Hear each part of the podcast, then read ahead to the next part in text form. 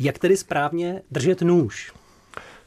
Nůž, když to dřív, než se stal jídelním nástrojem, eh, tak to byla obyčejná zbraň. Muži u sebe nosili díky, eh, ženy už od renesance nosili malé nožíky a těmi si vypomáhali i při konzumaci.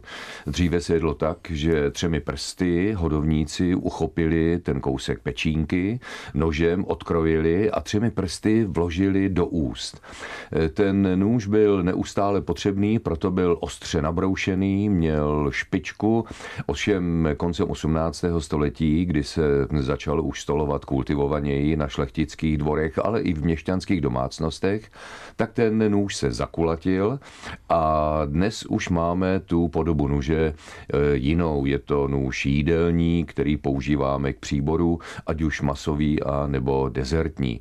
Ovšem v některých stejkových restauracích dostaneme stále nůž, který nám připomíná tu špičatou dýku.